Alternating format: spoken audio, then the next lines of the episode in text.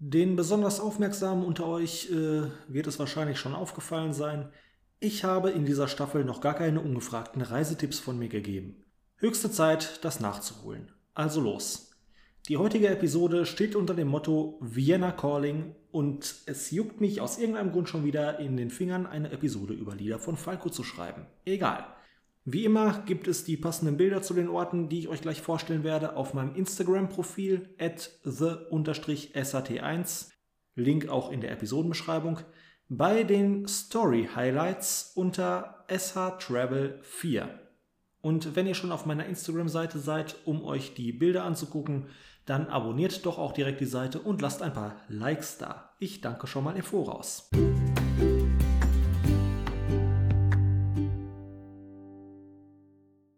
Fangen wir mal direkt mit einem Highlight an. Fangen wir mal direkt mit einem Highlight an.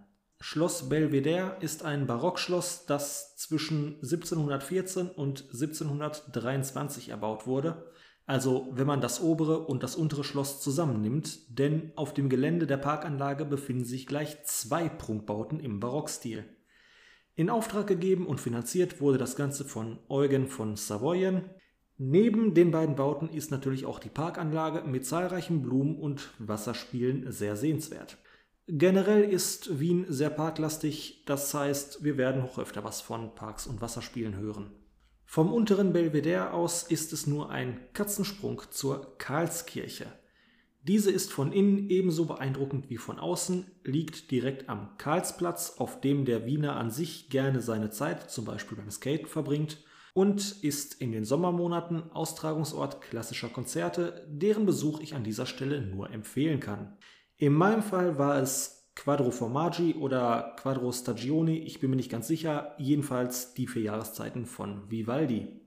Nur etwas weiter am Karlsplatz befindet sich auch die Technische Universität Wiens. Diese selbst ist jetzt zwar nicht unbedingt ein Besuch wert, aber in Uninähe lässt es sich gut und verhältnismäßig günstig speisen. Anschließend empfiehlt sich die Weiterfahrt mit der U-Bahn, denn wie immer empfehle ich ein Ticket für den Nahverkehr zu erwerben, da man auf diese Art einfach das meiste von einer Stadt sieht.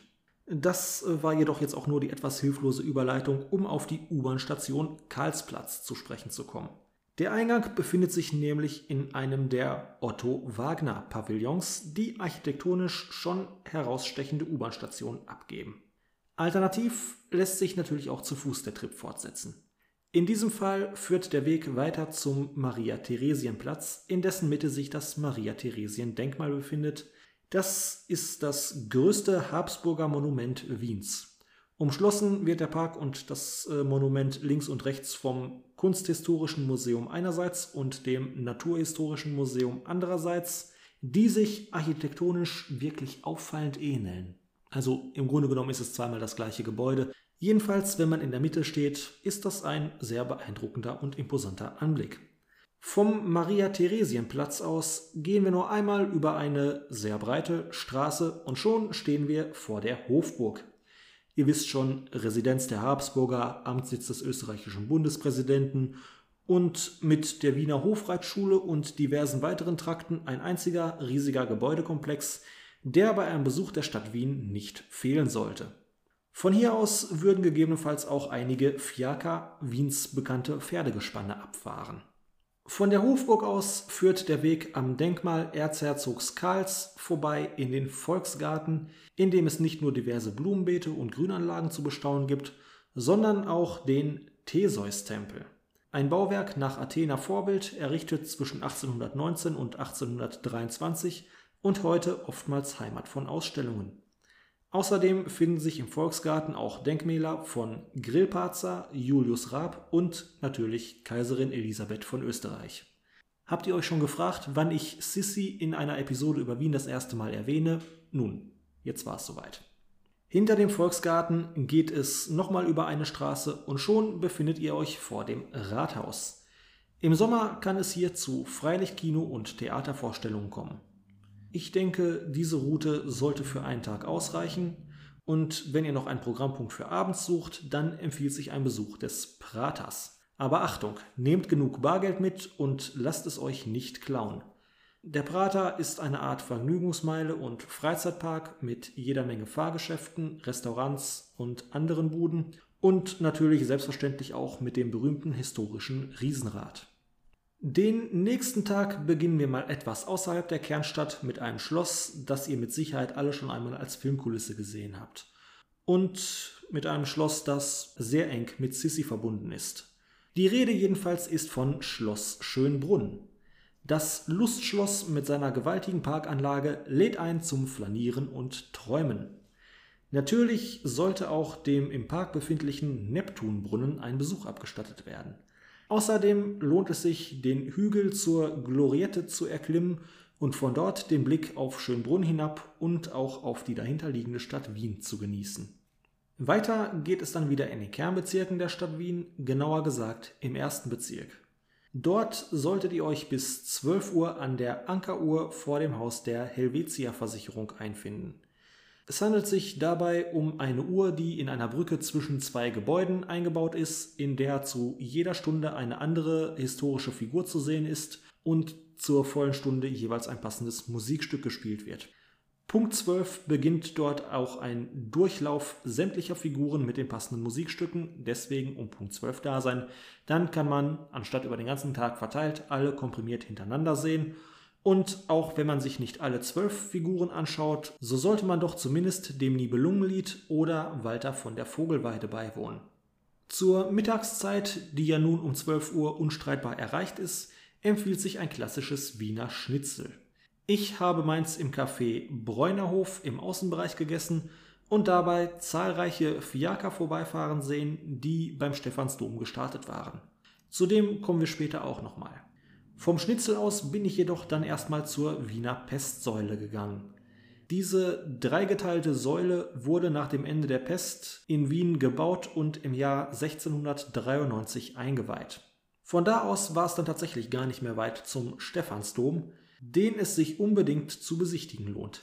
Jetzt mein Geheimtipp, macht auf jeden Fall die Katakombenführung mit und wenn ihr übers Wochenende in Wien seid, Sonntags um 11 Uhr findet in der Unterkirche in den Katakomben eine Messe komplett auf Latein statt. Falls ihr es also irgendwie einrichten könnt, das sollte man auf jeden Fall mal erlebt haben.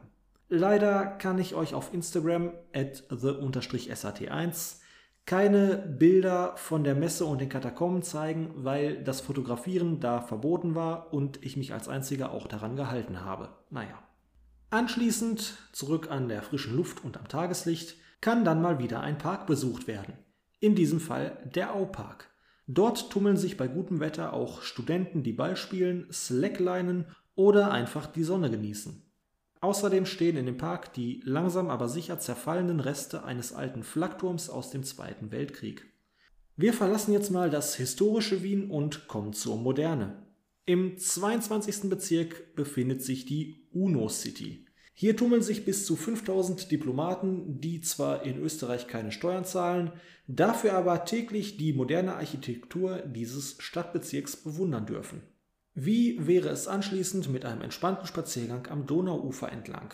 Ich empfehle vorher per Brücke auf die Donauinsel zu wechseln und dort an der Donau entlang zu flanieren. An warmen Tagen kann hier dann auch gerne ein Bad genommen werden. Anschließend habe ich eigentlich nur noch einen Punkt auf meiner Liste. Das Hundertwasserhaus und das daneben liegende Hundertwasserdorf.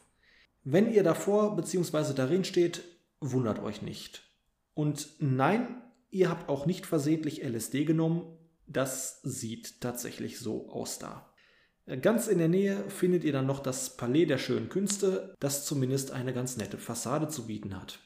Und damit bin ich mit meinem Trip durch Wien auch schon wieder am Ende angekommen. Wenn ihr noch etwas Zeit mitgebracht habt, dann sucht doch auch mal den Wiener Bergsee auf und verbringt dort einen entspannten Nachmittag auf den Wiesen in der Sonne oder im sehr angenehmen Wasser. Als letztes noch eine Barempfehlung für eher junge Leute, das Loco bzw. die Loco Bar. Direkt unter der U-Bahn-Station Nussdorfer Straße eine Mischung aus Club und Kneipe und überwiegend von Studenten frequentiert. In diesem Sinne, Prost und bis zum nächsten Mal. Folgt mir, wie gesagt, gerne auf Instagram oder auch auf Facebook at shtofal. Äh, lest gerne meine Bücher, Amazon und Talia-Links wie immer in der Episodenbeschreibung. Beim nächsten Mal gibt es dann wieder ein Off-Topic, der nächste Text also erst in vier Wochen.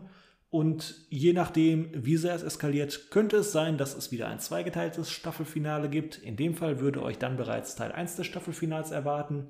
Andernfalls, also wenn es nur ein Staffelfinalteil gibt, kommt der erst in der Episode danach und in vier Wochen würde euch wieder ein normaler Text von mir erwarten. Wir werden sehen, ich weiß es selber noch nicht. Lasst euch überraschen und bis dahin alles Gute auch beim Reisebuchen.